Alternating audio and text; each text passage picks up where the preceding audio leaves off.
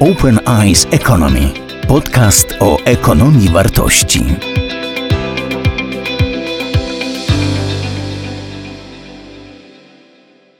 Halo, halo.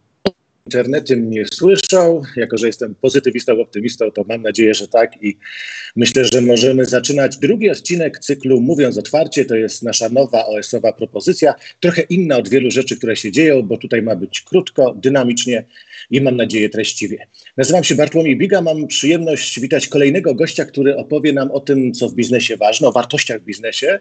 Nawiążemy oczywiście do tego, co mamy nadzieję będzie się działo jesienią na Open Eyes Economy Summit, niezależnie od tego, w jakiej formule się on wydarzy. Jedna ze ścieżek, jeden z bloków tematycznych to, mówiąc po angielsku, commons and commoning, a mówiąc po polsku, rzeczy wspólne i ich uwspólnianie, w ogóle uwspólnianie różnych rodzajów dóbr. I uznaliśmy, że warto na ten temat porozmawiać, bo dostrzegamy, że nie wszystko powinno być sprywatyzowane. Jest pewna spora pula, która powinna być w pewnym sensie wspólna. A w jakim i jak by to mogło się odbywać, mam nadzieję, dowiemy się w trakcie tej rozmowy. Oczywiście dotyczyć to będzie w dużej mierze dóbr, które są niematerialne, własności intelektualnej, bo to ona jest dziś kluczowa. Więc mam nadzieję, że będzie krótko, ale zarazem treściwie na przykład wypijecie wspólnie z nami kawę, bo to ten czas, kiedy zwykle w biurze piło się tą kawę ze współpracownikami. Wielu z Was nie ma takiej możliwości, więc my proponujemy nasze towarzystwo w zamian.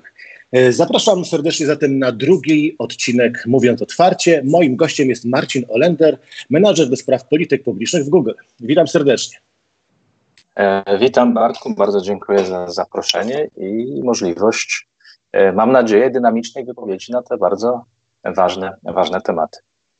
Ja też się cieszę, bo Twoja firma ma tutaj z całą pewnością wielką rolę do odegrania, a też wiem, że potrafisz ciekawie opowiadać o tym, co jest ważne dla nas wszystkich, no bo my jako internauci siłą rzeczy zahaczamy o Waszą działalność i ta działalność bardzo na nas wpływa. Zacznijmy może od takiej najbardziej na razie podstawowej kwestii, to znaczy, gdzie Google stawia granice między tymi zasobami intelektualnymi, tymi danymi, tą wiedzą, którą jest w stanie się dzielić, którą podzielił, udostępnił, wspólni. Już są rzeczy, które chcę tylko na wyłączność dla siebie. To jest, e, to jest pytanie fundamentalne e, obecnie dla, nie tylko dla naszej firmy, ale dla wszystkich firm, szczególnie takich tworzących innowacje, prawda, e, prowadzących badania, bo to jest pytanie o model prowadzenia w ogóle działalności.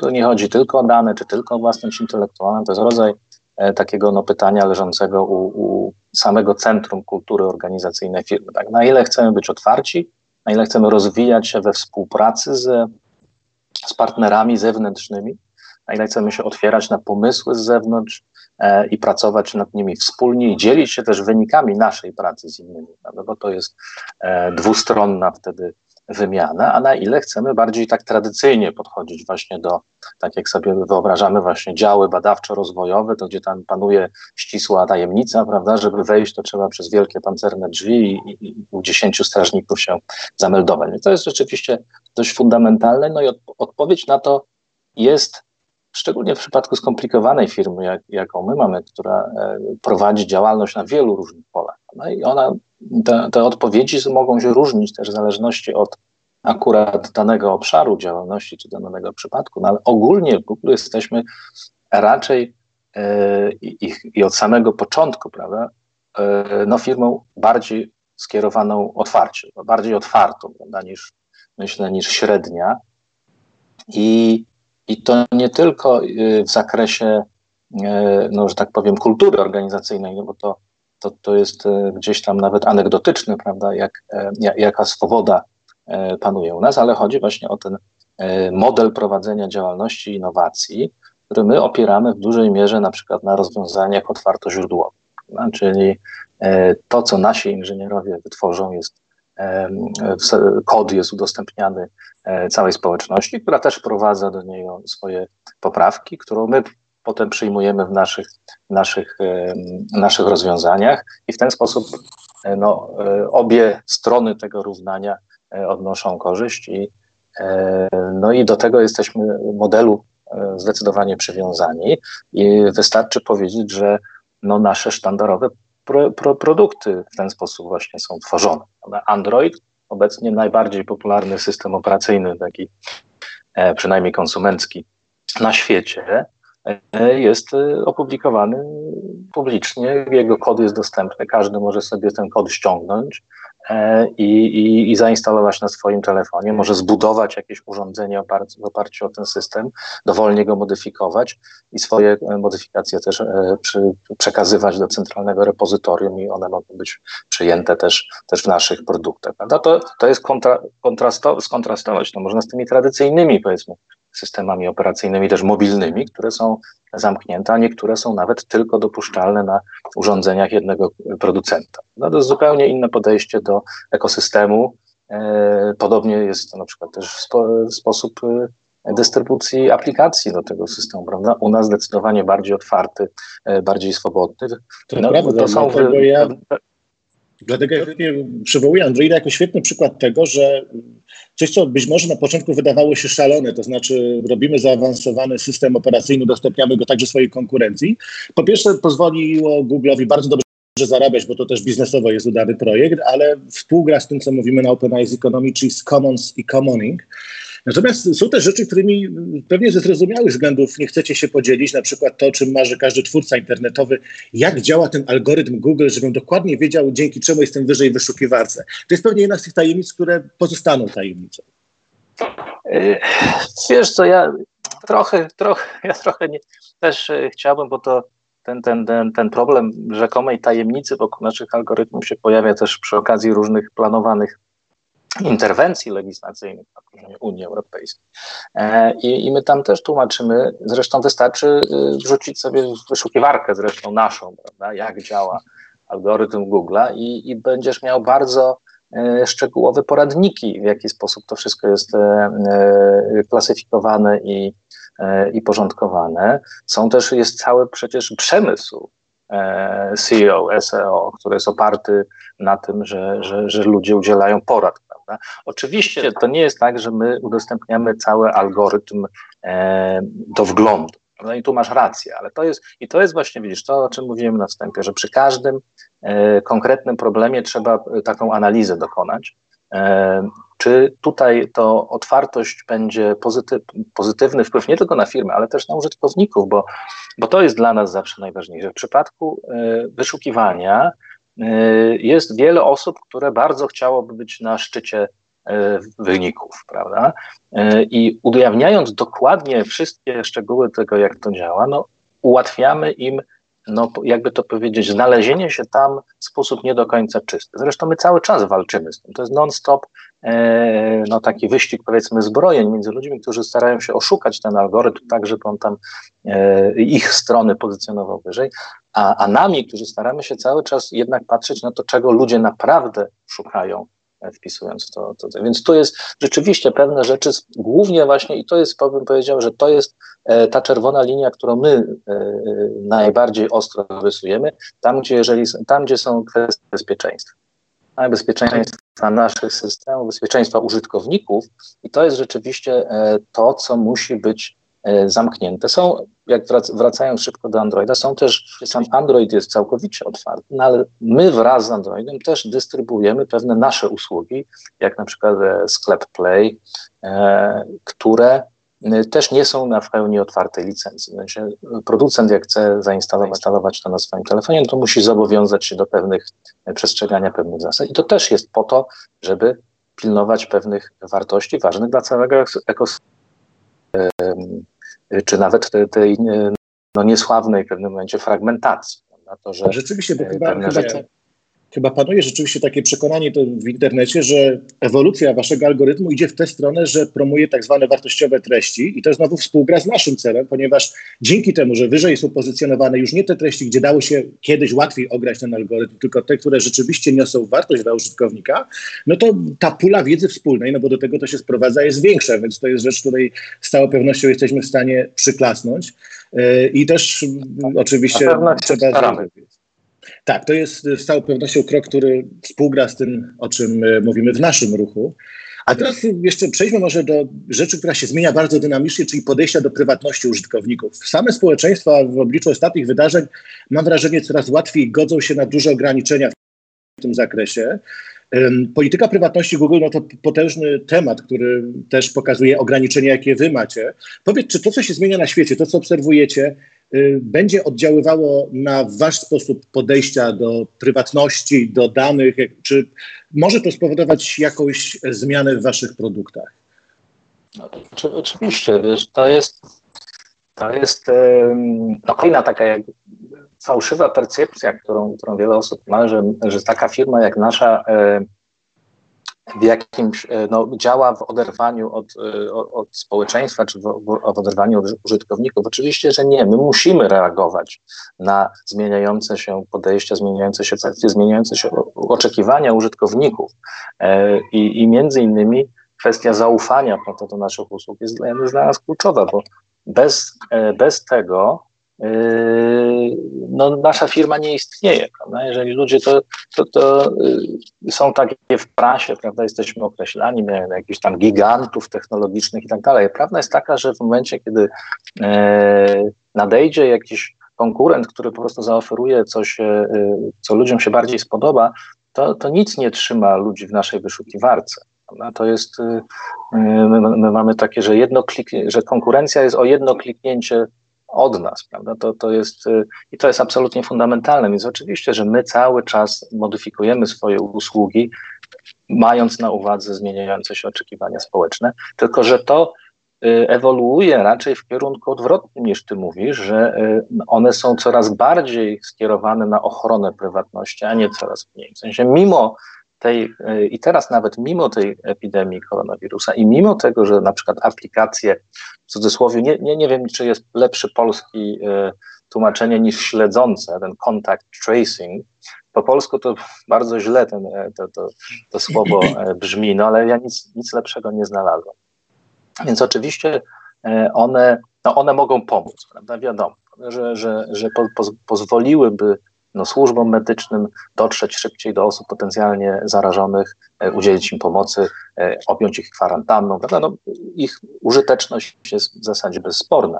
Mimo to wiele osób wciąż ma w, w, w, w Europie ma wiele zastrzeżeń i nie, nie, nie podchodzi do nich, no, że tak powiem, z, z, z, otwartymi ramionami, mimo tego, że prawda, gospodarka pada, ludzie umierają i tak dalej. Nawet w takiej sytuacji ludzie wciąż bardzo e, cenią sobie prywatność. No i to, co my, nie wiem, czy, czy, czy śledzisz temat, ale my wspólnie, uwaga, z Applem, a propos współpracy wśród, e, pomiędzy konkurentami i otwartego modelu innowacji.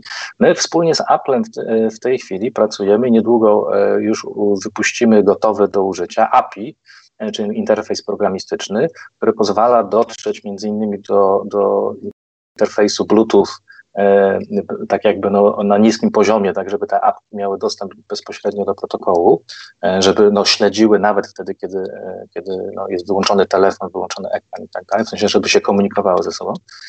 No, ale jest to robione w takiej wersji chroniącej prywatność, czyli decentralizowanej, która nie przekazuje tych danych na jakiś centralny serwer. Podjęliśmy świadomie właśnie z Applem decyzję, że pójdziemy tą drogą, która jest nieco mniej użyteczna, prawda? bo na przykład nie będzie nigdzie, e, no, na przykład Ministerstwo Zdrowia miało dostępu do takiego centralnego zbioru danych, dzięki któremu mogło, może tam podejmować decyzje, planować. Tak. Czyli funkcjonalność z punktu widzenia służb jest mniejsza, ale prywatność użytkowników jest zachowana, bo nikt tych danych, nie, tych wszystkich danych prawda, tego zbioru nie będzie miał. Więc e, ja myślę, że, e, że to wszystko oczywiście ewoluuje. Zobaczymy, jak w długim okresie, prawda? Może w reakcji na na ten kryzys te, no ta, ta, ta ludzka świadomość rzeczywiście pójdzie odwrotnie od tego takiego indywidualizmu, który najbardziej cenił i właśnie ochrony praw jednostki w Europie, bardziej w kierunku kolektywistycznych takich e, tendencji, jak, jakie mamy e, no, na, na, na, na wschodzie bardziej, prawda, w Azji. Ale na razie przynajmniej prywatność e, ma się dobrze, tutaj w naszej jurysdykcji w szczególności i mm, no i mówię, my staramy się zawsze dopasować do do tego, czego oczekują.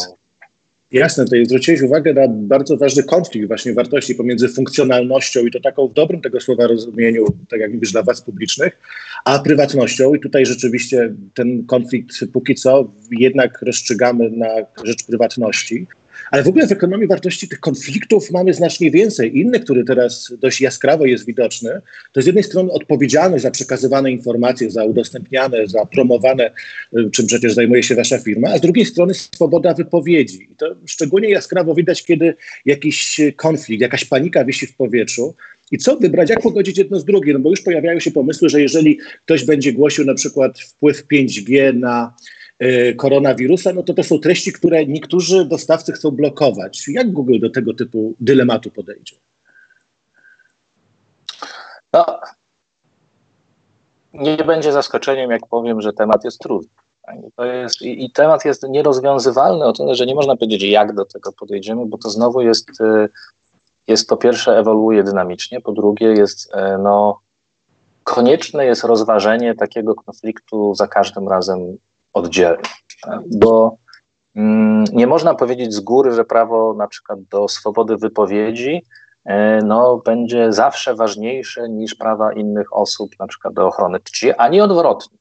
Te, te wartości znajdują się w jakiejś dynamicznej równowadze. Ono też właśnie zależy od e, bieżącej sytuacji społecznej, politycznej, prawda, te, te, te wskazówki mogą się też zmieniać, one też zależą od miejsca, prawda, w którym się znajdujemy i to też trzeba, nasza firma stara się podchodzić do tego w ten sposób, że no, y, szersze są granice e, swobody wypowiedzi w Stanach, a, a znacznie węższe w Europie, bo jednak E, w Europie właśnie ochrona czci, ochrona prywatności. To jest, to, to jest doskonały przykład. Między prywatność a swobodą wypowiedzi w Europie nawet no to yy, sławne bądź niesławne prawo do, do bycia zapomniane.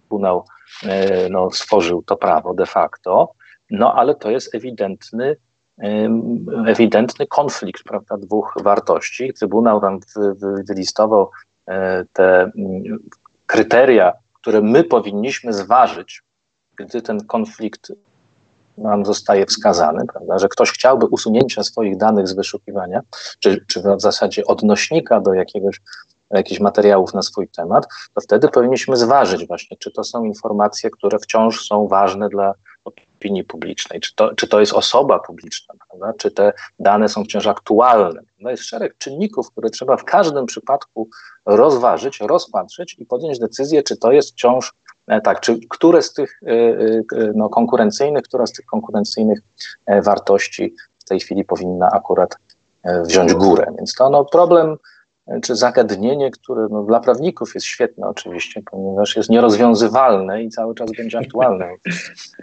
Dla, dla nas dla filozofów, dla, dla, dla, wielu, dla, dla, wielu profesji, dla naukowców także, my też lubimy takie rzeczy, które pozwalają gromadzić dorobek naukowy przez długie lata, a niekoniecznie potrafią tak. dostarczyć gotowych rozwiązań. E, żeby tak, tak. zakończyć już zgodnie z naszą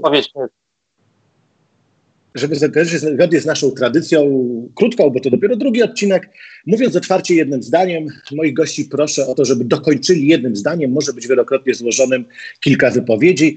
E, Marcinie, zacznijmy od dokończenia zdania. Ekonomia wartości to? To jest szersze, bardziej wieloaspektowe spojrzenie na to, czym może być i powinien być zysk.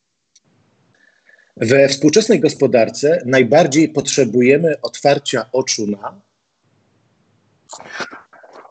na niezamierzone czy zewnętrzne efekty działań e, zarówno naszych, jak i firm, jak i całych państw.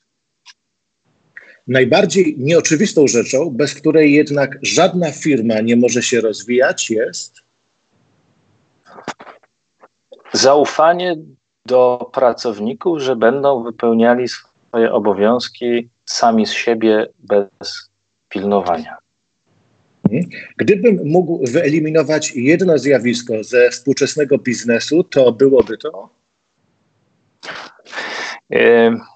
By, byłyby to, no nazwijmy je, je, je wspólnie e, różnymi skomplikowanymi instrumentami na rynku finansowym. Mhm. I na koniec, gdybym miał wskazać jedną książkę, o której dziś powinien sobie przypomnieć świat, to byłaby to? Nie wiem, czy świat o niej zapomniał, ale Nędznicy Wiktora Hugo bardzo uważam ma piękne przesłanie. Bardzo dziękujemy. To był drugi odcinek Mówiąc Otwarcie. Zapraszamy także na nasze inne propozycje, które w wirtualnej przestrzeni Open Eyes Economy Wam e, proponuję. Moim gościem był Marcin Olender, menadżer do spraw polityk publicznych Google. Bardzo dziękuję za przyjęcie zaproszenia. Bardzo no dziękuję oczywiście, za rozmowę. I oczywiście, jeżeli uważacie, że ta rozmowa może się komuś przydać, to polećcie ją znajomym. Mam nadzieję, że do usłyszenia i do zobaczenia w przyszłym tygodniu w kolejnym odcinku Mówiąc Otwarcie.